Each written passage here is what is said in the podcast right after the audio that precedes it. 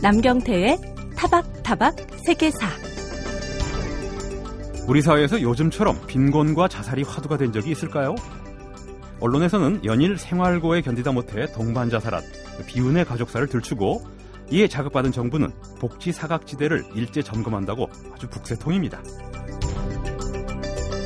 그런데 자살은 사실 오늘날만의 일은 아니죠. 시대별로 자살의 원인이 달랐을 뿐이지 목숨을 스스로 거두는 행위 이건 계속되어 왔는데요. 한 연구에 따르면 조선시대에는 분을 사귀지 못한 이른바 명예자살 그리고 1910년부터 30년 사이에는 정신착란으로 인한 자살이 많았고요. 그 이후부터는 고령, 빈곤, 세대 갈등 이런 사회적인 문제에서 비롯된 자살이 점점 늘어났다고 하는군요.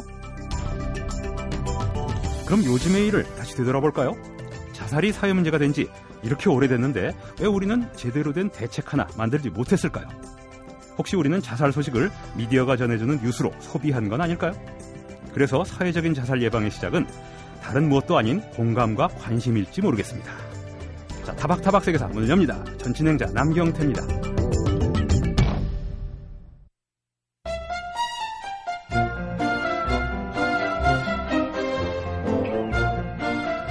우리 인생에서 초등학교 입학식 날만큼 그렇게 기억에 남는 순간이 또 있을까요?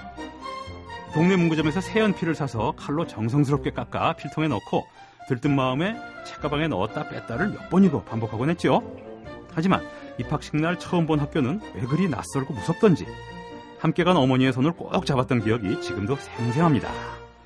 자, 그래서 생각난 역사 이야기에서는 입학 시즌을 맞아 연필 같은 필기구에는 어떤 역사가 숨어 있는지 살펴보는 시간 마련했는데요. 필기구의 역사라고 해서 가볍게 보시면 안 됩니다. 모든 역사는 굉장히 방대하고 심오합니다.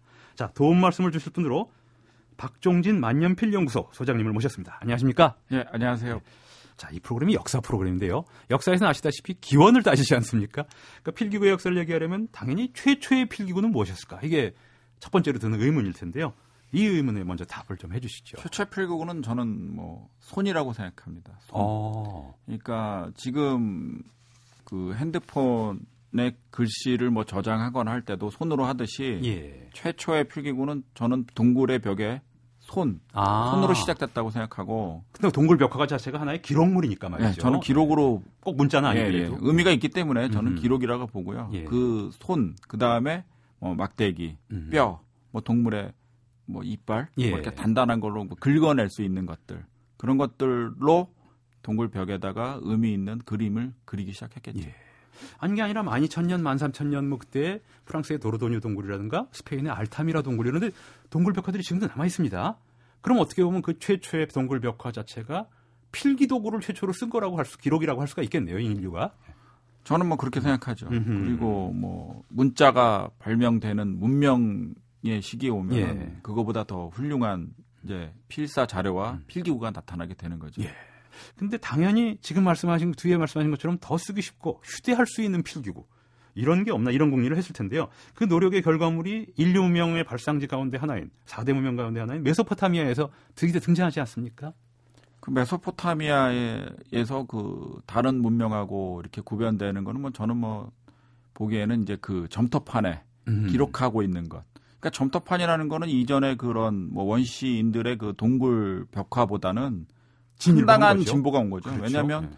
어찌 됐든 간에 그거를 휴대할 수 있다는 거. 음. 그리고 보관할 수 있다는 거. 아, 그리고 동굴벽은 가서 봐야 되는데. 그렇죠. 거기 가서 보지 않아도 된다는 그런 편리성은 제가 볼 때는 굉장한 사건이었다고 생각돼요. 예. 그래서 사람들끼리의 또 뭐 소통에 더 복잡해지고 하는 것을 뭐 동굴까지 할 수는 없는 거잖아요. 예. 그래서 점토판에다 그걸 기록하고 뭐 일종의 뭐 약속도 하고 그렇게 하- 하면서 사실은 인류가 발달한 거죠. 음. 필기와 더불어. 예. 그런 부분이 뭐 동굴과 점토판은 엄청난 차이가 있다고 봅니다. 사실 동굴은 벽화, 그림인데 예. 바로 점토판은 문자 아니겠습니까? 그렇습니다. 그러니까 이 문자는 도시화가 가능하고 사람들 간에 진짜 모르는 사람과 소통할 수 있게 해주는 건데 그만큼 차이만큼 큰 거죠.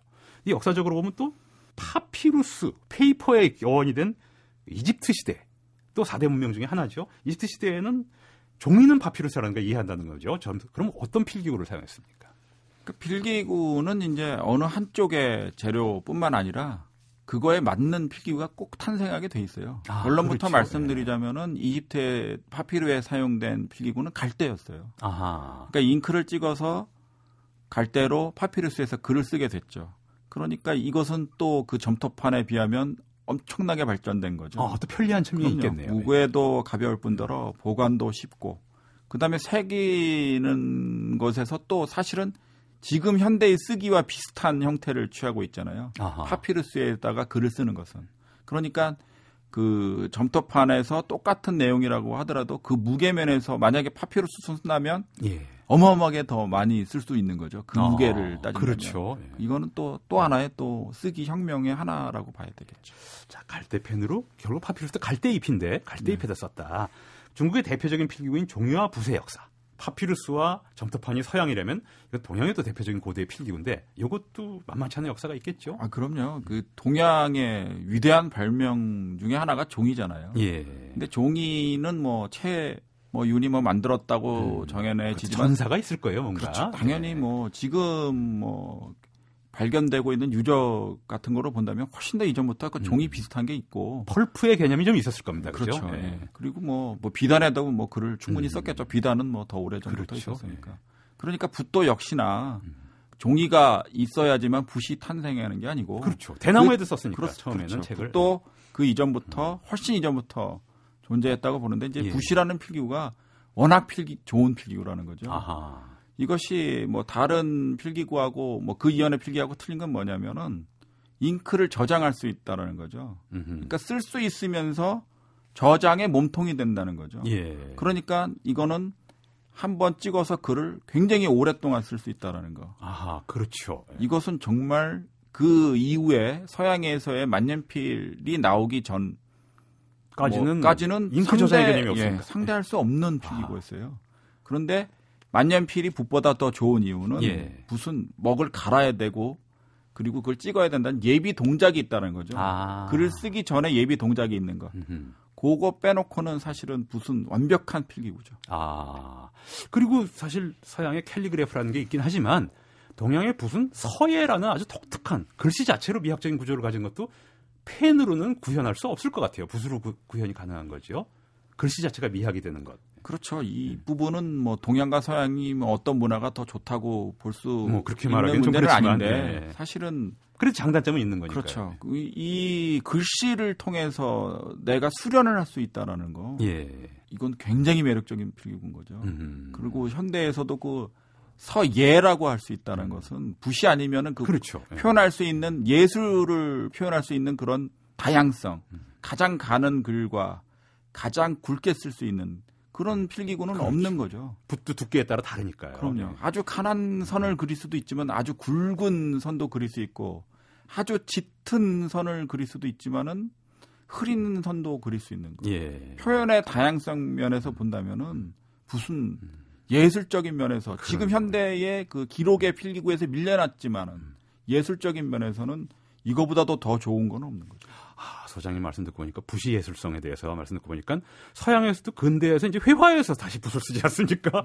펜으로는 예술을 못 하는 거예요. 붓이 있어야 되는 거죠. 물론 그림붓과 붓글씨 붓은 조금 다르긴 하지만 원리는 비슷하지 않습니까? 그러니까 붓의 예술성을 서양에서도 결국 검증이 되는 게 아닌가 이런 생각이 듭니다. 자, 지금 여러분은 MBC 라디오 타박타박 세계사에서 방송 중인 필기구의 역사에 대해 듣고 계십니다. 자, 동양에 붓이 있었다면 서양에는 붓보다 오래 잉크를 저장할 수 있는 만년필에 뭐 근대의 산물이긴 합니다만 네, 그렇죠. 만년필에 또 효시라고 할 수 있는 깃펜이 또 있었고요. 그렇죠. 예, 예. 깃펜은 뭐 잉크를 오래 저장하지는 않습니다만 중세를 배경으로 한 영화에 왕이나 귀족들이 이렇게 깃펜으로 멋들어지게 또 글씨를 쓰는 장면이 예. 나옵니다. 예, 장식체를요. 예, 예. 우리에게 익숙한 필기구도 해요. 서양에서는 이런 깃펜을 언제부터 사용하기 시작했습니까? 뭐 기록으로 본다면은 뭐 보통 5세기 음, 아, 5세기 중세. 6세기, 예. 6세기죠. 6세기. 500년 경이니까 뭐 6세기 뭐 근데 뭐 그게 정확하게 그렇게 볼 수는 없고요. 예.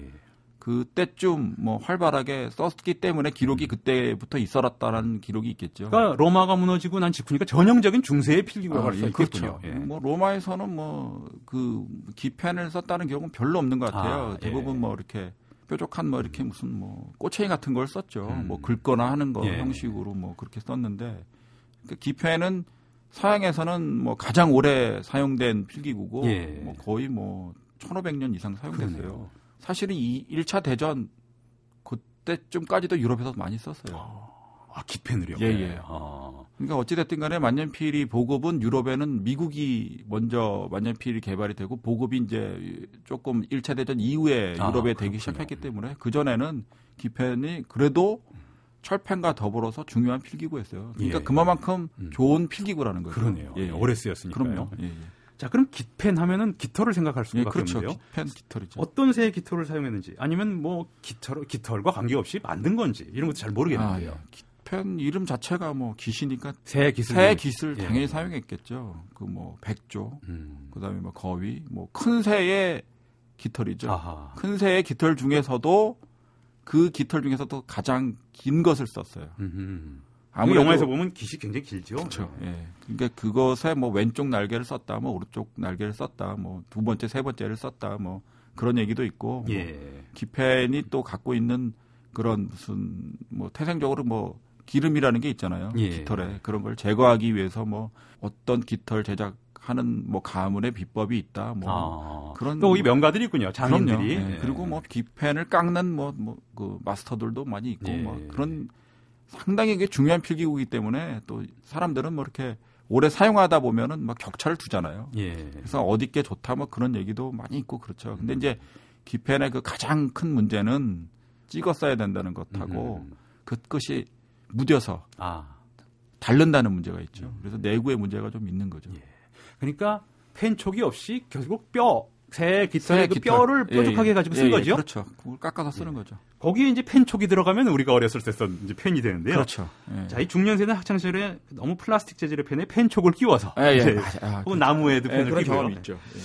예. 자, 그래서 펜 글씨를 썼던 기억이 이제 있으실 것 예, 같은데요. 예. 저도 그렇고요. 예, 예, 네, 중학교 들어가서 예, 예. 알파벳 쓸때 예. 펜으로 썼던 기억이. 납니다. 볼펜도 아니고요. 그렇죠. 이 금속성 재질의 펜촉, 예. 깃펜을 극복하게 된 시기인데 이건 언제 발명된 겁니까? 그건 뭐, 뭐 역시 산업혁명 전후라고 봐야죠. 예. 뭐 어떤 기록은 뭐 1750년이라는 얘기도 있고 음. 어떤 기록은 그 이전에 있다고 하기도 하고 금속 예. 펜은 폼페이 유적에서도 있어요. 아, 금속 펜촉 같은 예. 것이요. 예. 잘 아실 것 같으신데 어, 그럼 뭐 2000년이나 된 겁니다. 그죠? 금속 대한 기록은 있지만은 뭐 지금 형태를 그렇게 갖고 있는 것 예. 그것들은 이제 산업혁명 음. 전후에 1750년 음. 경쯤에 그건 기펜보다 아까 말씀하신 기펜의 결함 중에 이제 끝이 다른 그렇죠. 게 예. 상당히 없는 예, 거죠. 그렇죠. 내구 면에서 훌륭한데 이것도 문제가 있어요. 아. 왜냐하면은 금속이기 때문에 부식된다는 거죠. 아. 그러니까 왜냐하면 잉크를 사용하는데 잉크는 또 또한 굉장한 또 염기나 산성이에요. 예. 그런 것들은 이제 금속을 구식하게 만드는 거니까. 예. 그래서 사실은 이제 구식하지 않는 필기구를 음. 갖고 싶은 거죠. 제가 중학교 때 뭐 펜촉을 금으로 만든 게 있다. 아, 금은 예. 이제 부식이 안 되지 않습니까? 그렇죠. 예. 그런 것도 있었겠죠. 부자들은 우리나라에는 거의 없었을 거예요. 음흠. 우리나라에 거의 없었지만은 만년필촉은 금으로 된게 있지 그렇죠. 않습니까? 예. 그거는 좀 구별되게 이제 만년필은 뭐 찍어 쓰는 펜이 아니니까. 그렇죠. 예. 뭐 찍어 쓰는 펜총에 급으로 된 펜촉이 있죠. 분명히. 금으로 됐으면 어떤 부식은 선생님께서 그렇죠. 말씀하신 것처럼 예. 이제 그 부식은 안 될 테니까. 부식은 안 되죠. 근데 그것 또한 문제가 있는 거예요. 금은 또 무디기 때문에. 아, 약, 연, 예, 하죠, 예. 좀? 그 끝에 이제 단단한 금속을 붙이는 그런 시도를 합니다. 아, 다른 금속을 예, 또 예. 붙이는 아주 단단한 금속을 붙여서 예. 그것은 이제 1820년 경에 예. 완성이 돼요. 자, 지금 1820년대 19세기까지 말씀하셨는데 필기구 역사에서 우리가 이제 유럽에 이제 주로 펜을 얘기했습니다만 사실 빼놓을 수 없는 게 어린이들에게 더 친숙한 연필이거든요. 그렇죠. 아, 예. 뭐 바로 이제 19세기의 산물이 아닌가 싶은데요. 예, 예. 연필은 흑연과 나무만 있으면 만들 수 있으니까 또 어떻게 보면 그 이전에도 썼을 것 같기도 하고. 그렇죠. 뭐 이제, 연필이라는 거는 이제 뭐 음. 지금 여태까지 얘기한 필기구 중에서 좀 틀린 거는 고체라는 거죠. 아, 그렇죠. 잉크를 쓰지 예, 않는군요. 예, 예. 그래서 사실은 굉장히 유용한 거예요. 휴대하는데 사실은 좀 안전한 편이잖아요. 예. 그래서 고체의 필기구를 사용하는 거는 뭐 동굴에 뭐 이렇게. 뼈나 뭐 나무나 뭐 숯이나 이런 걸 쓴 그런 고체들도 있지만은 그렇죠. 예. 사실은 뭐 납 같은 것도 필기구로 사용했어요. 음. 뭐한 뭐, 뭐 로마 시대나 뭐 그때쯤에 예. 뭐 어쨌든 쓰지 써 그렇죠. 녹여 갖고 쓸 수 있는 거죠. 예, 그렇죠. 뭐 경도가 낮으면 그러네요. 경도가 높은 곳에는 다 써지는 거니까. 아하. 사실 우리가 쓰는 연필에는 이제 흑연이라는 것이 들어 예. 있는데 흑 쓸만한 흑연의 발견은 이제 64년 경이라고들 아, 얘기를 그때 해요. 이미 흑연을 필기구로 생각을 했군요. 예. 그게 이제 이제 그런 좋은 재질의 그 쓸만한 흑연이 나오니까 사람들은 역시나 쓸모 있게 머리를 쓰니까 예. 이제 연필을 여러 과정을 거쳐서 1800년 경쯤 예. 그 모양이 좀 나온다고 봐야죠. 제가 그래서 연필을 19세기로 자꾸 네, 생각을 정확하게 합니다. 보신 거예요. 연필 끝에 지우개가 붙어 있기 시작한 게 바로 그때라서 그런 건데. 지우개는 조금 지나서요. 아, 뒤입니까? 예, 그? 예, 예. 예. 연필이 이제 거의 서구에서 이제 그런 쓸모 있는 필기구가 되고 예. 뭐 수요가 급격히 늘어나고 한 어, 미국으로 와서 지우개가 붙어요. 그거는 예. 이제 한 1850년 경이 됩니다. 아하. 50년 19세기 중반이군요. 예, 예, 예. 그 정도. 자, 요즘은 학생들이 정말 좋지 않은 거지만 뭐 오리털 점퍼, 거위털 점퍼로 계급을 나눈다고 하는데. 예, 예. 근데 제가 학생이었던 1970년대는 샤프 펜슬 아, 이런 게 또 이제 예. 부의 상징이었는데요. 그렇죠. 샤프 펜슬이 나오기 예, 시작했고요. 예. 연필의 불편함을 많이 개선을 했어요. 예, 예, 예. 깎지 않아도 되고. 예, 예. 이 샤프 펜슬은 언제 발명되고 또 언제부터 사용되기 시작했어요? 뭐 샤프 뭐 샤프가 여러 단계가 있는데 사실은 샤프도 그 금펜 촉에 그 단단한 금속을 붙인 1820년 경에 최초의 형태가 아, 개발이. 예. 만들어져요. 근데 이제 그것이 거의 한 100년 동안은 거의 변함이 없이 되다가 1900 한 10년 경쯤에 뭐 잘 알려진 사람이죠. 샤프 전자의 창업자. 아, 그래서 샤프란 이름이. 그렇습니다. 예. 예, 재미있게도. 어허. 그 사람이 그런 샤프의 현대 샤프의 뭐 중간 정도 되는 샤프를 개발해서 이름도 샤프인 거죠. 예. 그 고유 명사가 이제 거의 음, 보통 명사가 그런 된 경우가. 꽤 있죠. 예, 예. 예. 그렇게 해서 사용하다가 우리나라에는 그런 류의 샤프가 뭐 물론 이제 우리 일제 강점기 시제 예. 시대에 그런 뭐 그 샤프의 그 원형을 띈 게 뭐 광고 되기도 하지만은 1970년 경에 아, 우리나라에서 만들어진 샤프가 나오죠. 한 아, 72년 그렇군요. 정도에. 그렇게 해서. 저도 그때 중학교 때 예, 예. 70년대 초에 예, 샤프를 예, 쓰기 예, 시작했던 예, 기억이 예, 있거든요. 그렇죠. 그거 어떤 예. 샤프를 쓰느냐 예. 굉장히 중요했어요. 학창 그렇다면. 저희 집안이 잘 사는 집안이 아니었기 때문에 샤프는 나 생산되자마자 대중화되었던 그러니까 저도 썼겠죠. 네, 그렇죠. 그런 생각이 예, 듭니다. 뭐, 자, 필기구 역사 재밌네요. 지금까지 네. 입학 시즌을 맞아 필기구의 역사에 대해서 살펴봤는데요. 자, 만년필 연구소 소장님 모셨습니다. 근데 만년필 역사 얘기를 안 하면 서운하겠죠? 그래서 다음 시간에도 박종진 소장님 한 번 더 모시고 주로 만년필의 역사에 대해 얘기 나눠보도록 하겠습니다. 예, 지금까지 말씀 감사합니다. 예, 고맙습니다.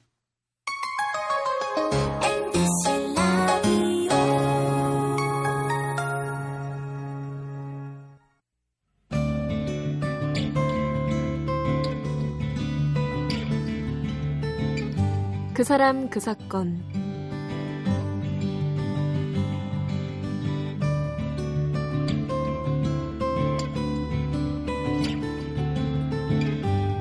모든 정부는 숨겨진 세원을 드러내 세수를 늘리고자 합니다. 우리 정부도 지하 경제를 양성하겠다고 밝힌 적 있는데요. 현 정부를 지지하든 않든 그동안 마땅히 세금을 내야 하는데도 부당하게 면세 혜택을 누린 잘못된 관행을 바로잡는 데는 국민 모두가 동의할 겁니다. 지금으로부터 143년 전인 1871년 오늘 3월 9일에도 그런 개혁이 있었죠.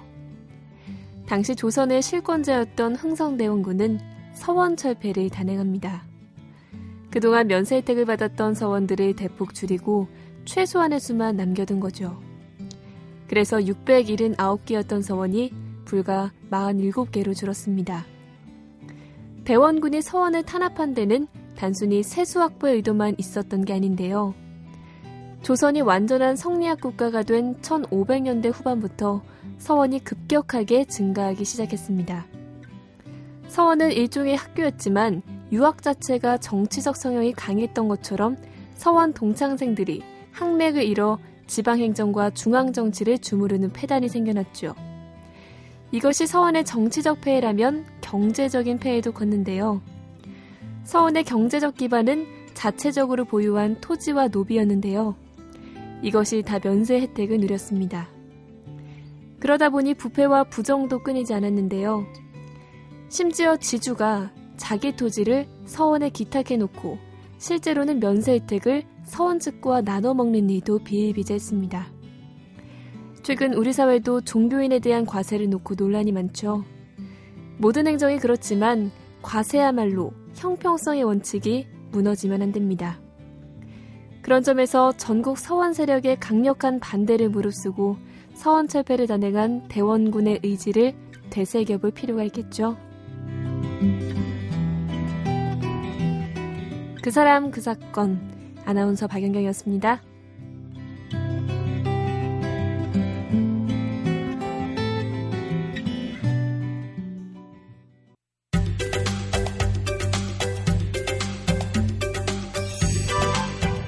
때 넣기만 하면 음식 맛이 좋아진다고 해서 마법의 조미료라고 불렸던 글루탐산 나트륨. 하지만 몸에 해롭다는 인식이 확산되면서 이 화합물이 들어간 화학 조미료 사용을 또 기피하는 그런 현상이 나타나기도 했는데요. 그런데 얼마 전 또 이런 세간의 인식을 뒤집는 일이 또 있었어요. 식품의약품안전처가 그 MSG 글루탐산 나트륨이 인체에 무해하다 이런 결론을 또 내린 겁니다. 자, 그럼 MSG는 왜 몸에 해롭다는 오명을 한때 쓰게 된 걸까요? 오늘 이분이 MSG의 역사를 통해 이 의문을 풀어주실 겁니다. 주영아의 맛있는 역사 한국학중앙연구원 주영아 교수님 모셨습니다. 안녕하십니까? 네, 안녕하세요. 이제 MSG 아주 유명해졌습니다. 예. 어, 원래 뭐 1960, 70년대에 주로 아 그때는 MSG가 광고를 했었죠. 그렇죠. 광고도 엄청나게 했고 음. 그래서 제가 1980년대에 그 뭐 한국 음식 김치나 뭐 이런 걸 이제 할머니들하고 인터뷰를 하면은 예. 반드시 빠지지 않고 음. 그 뭐 특별한 상표 예. 이름으로 그냥 그렇습니다. 불러서 미자 그, 들어가는 네, 그걸 두 엮는다고 가지가 있었죠. 어, 엮는다고 이야기도 했고요. 그다음에 이제 특히 이제 1930년 40년대 태어나신 분들 예.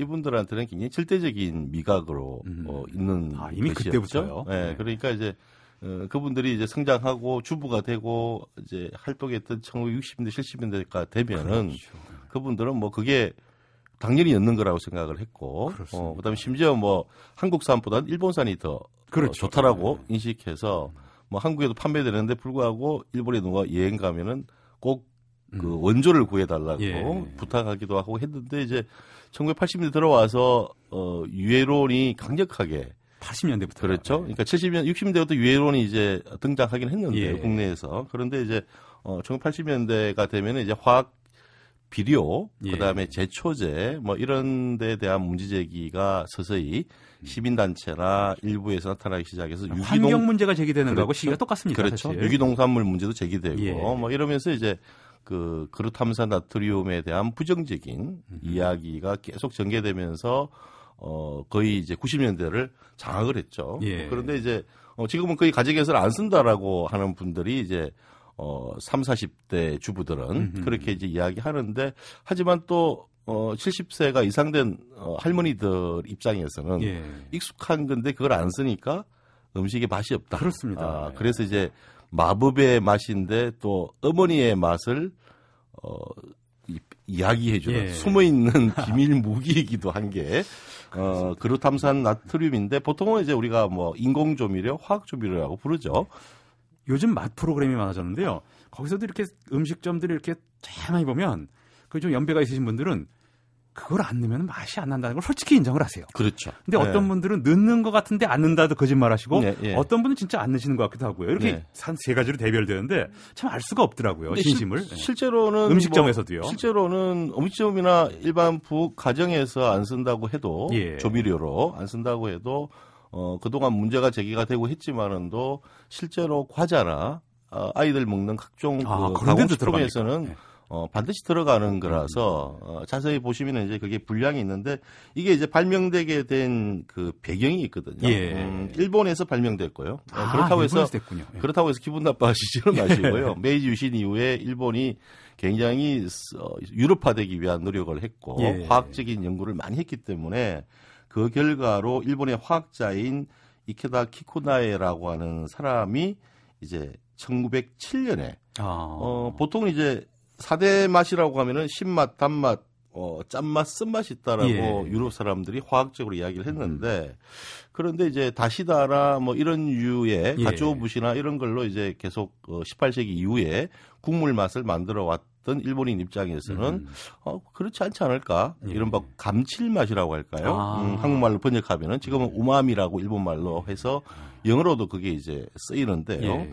그 맛이 있다는 것을 발견하게 되었고요. 그게 이제 어 1908년도에 다시마에서 글루탐산 나트륨을 추출하는데 성공을 하고 음흠. 1909년에 특허를 취득해서 일단 천연재료에서 추출한 건 사실이에요. 처음에는요. 그렇습니다. 그래서 서적기 제약소라고 하는 데다가 이제 특허를 팔았어요. 네. 예. 어, 그러면서 이제 이 스즈키 제약소라고 하는 게 우리가 알고 있는 일본에 지금도 존재하는 아지노모토 회사 아, 그거는 어렸을 때 예, 참 많이 들었습니다. 전신이 되는 거죠. 예, 아지노모토. 어, 예. 그래서 이제 실제로는 제품으로 낸 아지노모토는 처음에는 예. 밀가루에 있는 밀 속에 있는 그루텐이 있죠. 이 예. 그루텐 성분을 가수분해하여 상사했어요. 음. 이 가수분해한다는 과정이 굉장히 화학적인 과정입니다. 예. 그러니까 암모니아나 뭐 질산 같은 게 들어가서 부- 강제로 분해를 시켜야 되거든요. 아, 예, 그런 과정이 이제 문제가 되었고 특히 이제 밀을 쓰니까 일본 열도도 한반도가 똑같이 밀 밀을 생산량이 많지 않죠. 많지 예. 음. 않죠. 그러다 보니까 수입을 해야 되고 그래서 비용이 많이 들기도 하고 그 가수분해 할 때 사용하는 이 주된 재료가 석유에서 추출한 아, 아크릴로 나이트릴이라고 하는 성분이에요. 음. 그 성분이 있어야지 그걸로 이 분해를 시키거든요. 예. 그러니까 석유도 안 나지 않습니까? 그렇죠. 그리고 이제 석유가 굉장히 이제 비쌌고 예. 그 당시에는 그러니까 이런 인식으로 따지 보면은 아 그루탐산나트륨은 좀 문제가 많은 그렇죠. 여러 가지 벌써 그죠? 화합물들이 어, 화학물이죠. 그래서 화학 조미료란 말이 붙었는데 실제로 1960년대 초반까지도 식품회사의 이름에 화학이란 말이 들어가면은 혹은 공업이란 말이 들어가면은 예. 굉장히 선진적이다. 아, 오히려. 어, 그리고 예, 오히려 그때는. 근대적 과학성을 음. 담고 있다라고 했으니까 그냥 자연스럽게 화학 조미료라고 이제 이름을 그때는 붙였던 거죠. 어, 지금하고 느낌이. 다른. 거죠. 예. 어, 그래서 이제 그게 성공적으로 이제 출시가 되니까 어, 처음에 소비자들 반응이 굉장히 놀라웠죠. 예. 어, 1910년대 일본에서 이게 아지노모토가 나왔을 때 뭐 소문에는 뱅 가루다. 아. 왜냐하면은 그거 조금만 되니까 어 뭐 다시마 끓이고 예. 멸치 끓이고 가츠오부시 끓여서 만드는 그 감칠맛이. 순식간에 나니까 어 엄청나게 이제 어 사람들이 좋아했고요. 예. 그러다 보니까 이제 아지노모토 회사가 엄청나게 돈을 많이 벌었고 1920년대 중반에는 한반도에도 진출을 해서 음. 광고를 많이 하기 시작합니다. 예. 그래서 뭐 20년대에 이미. 마법의 가루다. 예. 라고 이야기해서 1926년도에 동아일보에 게재된 아지노모토의 광고를 좀 하나 소개해 드리면은 카피 내용인데요. 예. 광고의 내용인데 요리가 잘 된다. 라고 음. 하는 제목을 붙여서 맛있고 맛없는 차는 조미의 방법 하나인데 예. 그 방법이 아무리 좋아도 어, 아무리 재료가 좋아도 아지노모토만 들어가면은 예. 어, 훨씬 더 좋아진다. 이 아지노모토 처음에는 이제 20 뭐 년대 후반 28년 뭐 29년까지는 대체로 이제 가정집을 대상으로 했는데 예. 그 당시에 동아일보를 구독할 수 있는 사람들은 대부분 모던 보이들이죠. 음, 그렇겠죠. 예. 뭐 지, 지역의 유지들인지 음, 지식인들이나. 그렇죠. 그러니까 이제 그 사람들한테 하다가 1930년대 지나면은 이제 이 음식점업이 뭐 냉면, 조선 요리옥 이런 식당들이 쭉그 유행을 하니까 예. 특히 이제 서울에서 그러니까 이제 주로 식당을 상대로 해서 냉면집, 뭐 조선 요리옥이 신설로 예. 그다음에 뭐 국수, 설렁탕, 장국밥 이런 데다가 그냥 아지노모토 열라 예. 그렇게 이야기하고 심지어 광고에서는 여행 갈 때 모던 보이어 아지노모토 하나 들고 가라. 가져가라. 왜냐하면은 어, 어디 가서 맛이 없다 음식이 그러면 그렇죠. 바로 뿌려서 먹어라. 뭐 이렇게 될 정도로 유행을 했던. 예. 음, 그리고 이제 미국도 수출을 하게 되고요. 음. 어, 중국 대륙에도 이제 수출을 해서 아주 감칠맛을 세교하는군요. 그렇습니다. 예. 그래서 이제 했는데 그래도 이제 해방이 되고 나니까 사라졌죠 이게. 예. 예, 그래서 이제 우리나라에서는 예, 한국 그러니까. 예. 한국 회사들 이름으로 어, 1950년대에는 우죽순 여러 아. 회사가 나옵니다. 뭐 제목도 이제 아지노모토가 맛의 바탕 미소죠. 예, 그와 비슷한 말로 나오다가 음. 1956년에 이제 동아 화성공업 주식회사에서 신설로표 이 그루탐산 나트륨을 예. 이제 판매하게 상표로, 되면서 그게 유명하게 됐는데요. 예. 문제는 이제 단가를 낮추고 뭐 그다음에 이 밀 생산 이런 문제가 계속 있으니까 생산량이 적었죠. 그런데 예. 56년도부터 일본에서 한 호- 발효공학 연구소에서 뭘 발표하게 되냐면 사탕수수에 서 설탕을 추출해내고 음. 남은 찌꺼기를 가지고 그것을 발효시켜서 거기 안에서 그 안에서 이 감칠맛에 마- 맛을 내는 지금의 MSG를 사탕수수에서 추출한다고 그렇습니다. 그루탐산- 이게 원형이 되는군요. 그루탐산을 생성시키는 예. 어, 것을 이제 발견하게 되었고요. 음. 그 다음부터는 이제 동남아시아의 사탕수수에 설탕 만들고 난 찌꺼기를 이용해서 아. 만들게 되면서 어 사실 사, 실은 굉장히 자연 상태에서 만들어낸 예. 그루탐산 나트륨이라는 게 됐는데요. 예. 문제는 이제 1968년부터 미국에서 어, 중국 음식점이 너무 유행하니까 예. 배달업까지 예. 유행하니까 거기에 대한 스트레스로 많았는데 어떤 화학지에서 화학자가 MSG가 많이 첨가된 음식을 먹고 어지럼증을 호소하고 얼굴에 음. 붉어지는 증상이 나타난다. 예. 그것이 바로 중국 음식점 정우군이다. 예. 아, 라고 이제 문제를 제기하는 학술지의 내용이 실리게 되고요. 그게 한국에서 소개되기도 하고 그러면서 예. 이제 상당히 문제가 많아져서 결국은 음흠. 아까 처음에 말씀드린 것처럼 이 MSG는 어, 몸에 안 좋은 것이다. 예. 그리고 나쁜 것이다라고 하는 인식으로 잡혔는데 실제로는 어, 1956년도부터 사탕수수의 지- 설탕, 설탕을 예. 추출하는 찌꺼기에서 이제 만들어내니까 어, 화학적인 과정을 통해서 맛을 만들어낸 것이기는 한데 예. 하지만 그렇다고 해서 반드시 우리가 상상하는 것만큼 뭐 독약까지 아, 갈 예. 수준은 아니다라고 하는 거니까요. 뭐 이 부분에 대해서는 한 번 더 더욱 다시. 예. 어, 화학자들과 그 다음에 일반적인 문화를 연구하는 사람들이 좀 놓고서 예. 같이 이야기를 할 필요가 있는 그런 대상이라고 할 수. 있죠. 선생님께서 말씀하신 이 MSG 역사에서도 처음에 다시마, 그다음에 밀, 사탕수수 다 천연 재료거든요. 그러니까 재료는 천연 재료인데 추출하는 방법에 화학적인 게 들어가기 때문에 지금 그것 때문에 문제가 있는데 또 뭐 안전하다 안전하지 않다 말이 많으니까요. 좀 더 기다려봐야 될 것 같습니다. 지금까지 우리가 흔히 MSG라고 알고 있는 글루탐산 나트륨의 역사에 대해 들려주신 분 주영아 교수님이었습니다. 예, 감사합니다. 네, 고맙습니다.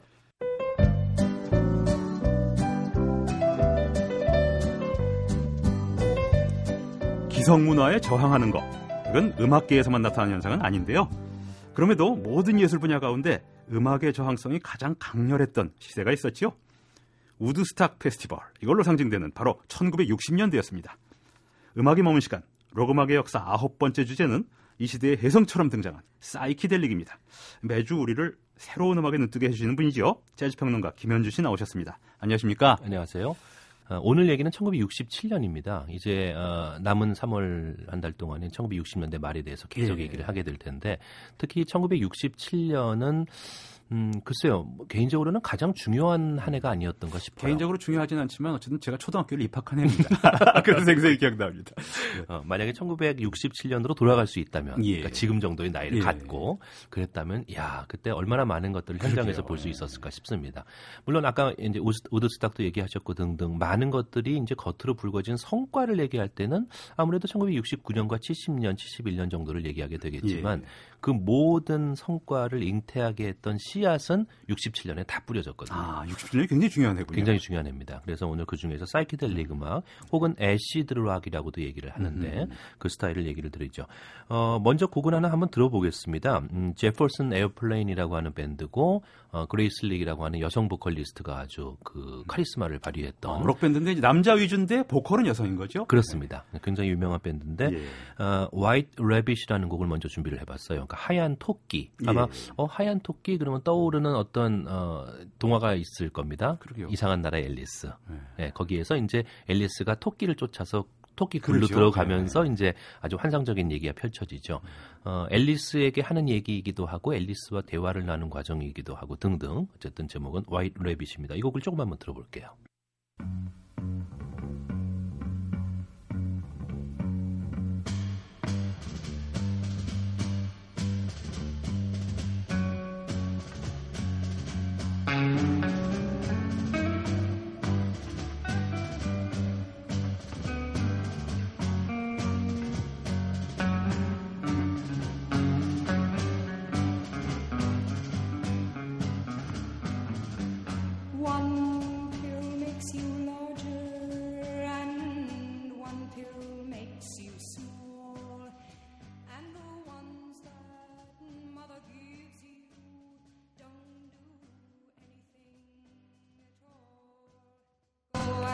앞에 intro에 나오는 기타 소리 그리고 지금 노래에 나오는 어떤 뭐 울림 소리들 예. 상당히 뭐랄까요 느낌이 어, 결과론적인 얘기기는 하지만은 아주 어, 이렇게 차분하지 않고 좀 떠 있는 예. 느낌이 있습니다. 그리고 이제 스티, 스테레오가 막 이제 소- 도입된 지 얼마 안 되니까 확실하게 그 드럼과 기타가 아주 양쪽 사이드로 배치가 돼 있어요. 그렇죠. 예. 어, 일단 이 오프닝도 굉장히 역사적으로 음악적으로 유명했는데 어, 지금 흘러나왔던 기타 소리 등등 그리고 노래에 가미가 된 여러 가지 뭐 에코 소리 등등이 예. 어, 좀 전에 말씀드린 것처럼 붕붕 떠 있는 느낌. 아하. 그러니까 사이키델릭이라는 말 자체가 몽환적인, 환상적인 음, 이런 그렇죠. 뜻을 네. 갖고 있지 않습니까? 조금 부정적인 어르신들은 그렇게 보실 수 있을 그렇죠. 거예요. 예. 어, 가사 얘기를 안 드릴 수가 없습니다. 어, 처음에 시작하는 단계에서 one pill makes you larger 그랬거든요. 그러니까 pill이 이제 한 알이죠. 제가 아, 직역을 해볼게요. 약? 예, 네. 맞습니다. 하나를 먹으면 내가 커진 것 같고 음흠. 또 하나를 먹으면 내가 작아진 것 같고 아하. 근데 엄마가 주는 음식들은 재미가 없어. 가사가 이렇습니다. 그러니까 제가 예. 직역을 바로 해드린 건데 어, 어, 이거 정말 어른들이 들으면 난리가 날 가사. 타령적으로 잔잔하게 부르는데 가장 그런 내용이었군요. 그렇습니다. 그러니까 직접적으로 어, 약물에 대한 얘기를 하고 있고 그러네요. 어, 당연히 그 당시에 상당히 논란이 되었고 어, 여러 가지 문제시되기도 했고 우리나라에서는 꽤 오래도록 뭐 금지곡이기도 했고 방송. 아, 이 곡이요? 어 예. 그럼요. 그래서 어, 사이키델릭 밴드들이 만들고 발표했던 곡들 중에서 상당수 절대 다수는 어, 예컨대 우리나라 같은 경우는 동시대에 불려지지 못했고 예. 들을 수도 없었고 그러니까 이런 사이키델릭 음악이 갖고 있는 어떤 이미지들은 아무래도 좋게 말하면은 이상향을 꿈꾸는 정확히 말하면은 약간 비판적으로 얘기하면은 현실 도피적이기도 하고 예. 그리고 어, 흔히 말하듯이 예컨대 20대 초반, 10대 후반, 20대 초반의 젊은이라 함은 음. 무릇 어, 심신을 수양하고 열심히 공부를 해서 밝은 미래를 향해서 한 발 한 발 거디어 나가야 되는 건전하게 살아야 되는? 거죠? 그죠?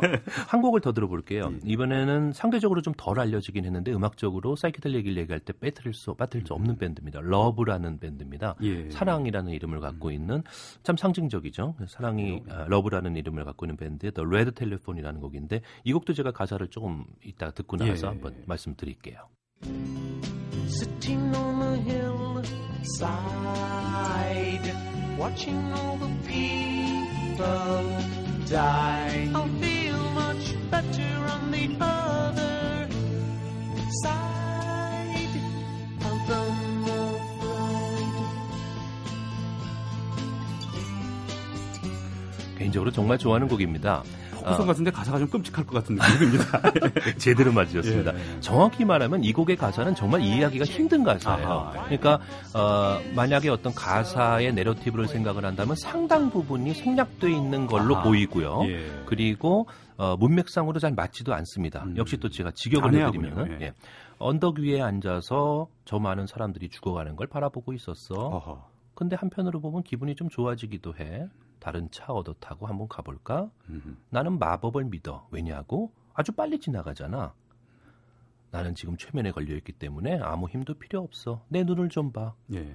그러니까 좀 정말 좀 뭔가에 취한 상태를 지금 말하는 그렇죠. 그러니까 정상적이지 않습니다. 예. 그러니까 어, 아까 말씀드린 것처럼 상당 부분이 지금 생략이 돼 있는 것 같기도 음. 하고 지금 제정신이 아니고 몽환적이고 말 그대로 사이키델릭하죠. 어떤 면에서 취한 상태에서 떠오르는 이미지를 그냥 가사로 적은 느낌도 들거든요. 실제로 같아요. 모르겠지만. 예, 아마도 꿈에서 그냥 어, 나오는 대로 예. 음. 그냥 옮기지 않고 거르지 않고 어, 물론 이 곡도 굉장한 명곡으로 얘기가 되고 음. 있고 뒤에 나오는 어떤 sound production이나 이런 부분도 지금까지도 얘기를 많이 하는 아. 명곡 중에 하나입니다. 어, 사이키델릭이 일어났던 사이키델릭 음악이 처음에 시작됐던 원년을 1967년으로 얘기를 하는데 어, 제가 얼마 전에 얘기 드렸던 포크락이라든지 예. 그 포크락하고도 직접적으로 굉장히 연관성을 맺고 있어요. 그러니까 이런 상황이었던 거죠. 1960년대 중후반에 들어서 일련의 젊은이들이 통기타를 치면서 길거리에 앉아서 혹은 산 등성이에 앉아서 예. 어, LA라는 지역 그리고 샌프란시스코 쪽에 캘리포니아 지역은 우선 첫 번째로 날씨가 좋지 않습니까? 예, 예. 그죠? 그러니까 어, 노숙도 가능하고 음. 큰 무리 없이 노숙이 가능하고 예. 그다음에 그러니까 밤새 그렇게 기타 치면서 노래하면서 밥 딜런이 옛날에 불렀던 곡도 자기가 또 부르기도 하고 등등 그러는 과정에서 그냥 느끼는 대로 예. 그 느낌이 어디에서 와왔든 그게 약물이었든 아니면 어떤 무엇이든지 간에 거기에서 오는 것들을 그대로 노래로 옮겨놨다는 것이죠. 사회적으로 보면 그 당시가 히피 문화 그리고 인도 문화가 급격히 아. 많이 유입이 되고 있었습니다. 예. 그리고 어, 역시 1960년대 말은 흑인 인권 운동이 피크였고 음흠. 67년은 아주 상징적인 해였죠. 예. 그러니까 많은 것들이 가치적으로나 정치적으로 사회적으로 혼돈 그 자체였던 겁니다. 그 문학적으로도 뭐 Beat Generation이라든가 그렇죠. 미술도 팝아트라든가 앤디 워홀 이런 사람들이 활동하던 맞습니다. 아주 난해한 시대예요. 60년대 후반이면. 네. 그렇죠. 그래서 정확히 말씀을 드리면은 사이키델릭 음악을 했던 혹은 다른 말로 이제 acid rock이라고 부른다고도 제가 아까 음, 말씀드렸는데 acid rock이 사이키델릭 음악이군요. 그렇죠. 네. acid라는 말 자체가 번역을 직역을 하면 산성, 산, 그렇죠. 뭐 예. 시- 신맛 이것이지만 acid rain 하면 산성비 아닙니까? 그렇죠. 예. 정확히 말하면 acid라는 말 자체가 이제 약물, 마약을 뜻하는 아하. 것이죠. 그래서 어, 사이키델릭 혹은 애시드락 음악을 했던 사람들은 그냥 있는 그대로를 음악으로 옮겨놓은 겁니다. 말하자면은 그것을 통해서 어떤 미래지향적인 안정적인 가치를 추구했거나 예. 거기에 대해서 생각 자체를 안 했다고 볼 수 있는 것이죠. 아, 어떻게 보면 뭐 특별히 일부러 그런 것도 아니고 젠체한 것도 아니고 그렇습니다. 솔직하게 한 겁니다. 당시의 문화를. 그렇죠. 우리는 그렇게 받아들여야 될 것 같습니다. 뭐 약이라고 그래서 뭐 어따가 아니라 당시의 문화를. 근데 이런 생각이 든다. 선생님 말씀 듣고 보니까 1967년은 이제 비틀즈의 유명한 앨범 사전 페퍼가 나온 건 데요. 맞습니다. 그것도 약간 약과 관련이 있긴 하지만 이것보다는 굉장히 연성이다. 이런 느낌. 그러니까 금지곡이 알겠죠. 아마도요. 자, 오늘 끝곡도 에어플레인, 제퍼슨 에어플레인 노래를 준비하셨다. 예, 이 곡이 더 히트곡으로 따지면 굉장히 유명하겠죠. Somebody to Love를 끝으로 준비해봤습니다. When the truth is found to be 지금까지 음악의 머문 시간에 재즈 평론가 김현주 씨였고요. 저는 이 노래 들려드리면서 오늘 방송 마치겠습니다. 네, 감사합니다. 감사합니다. 지금까지 타박타박 세계사 진행의 남경태, 연출의 이민선, 구성의 김성환, 아나운서 박연경, 엔지니어 김지연이었고요. 저는 다음 주 일요일 오전 7시 10분에 다시 찾아뵙겠습니다.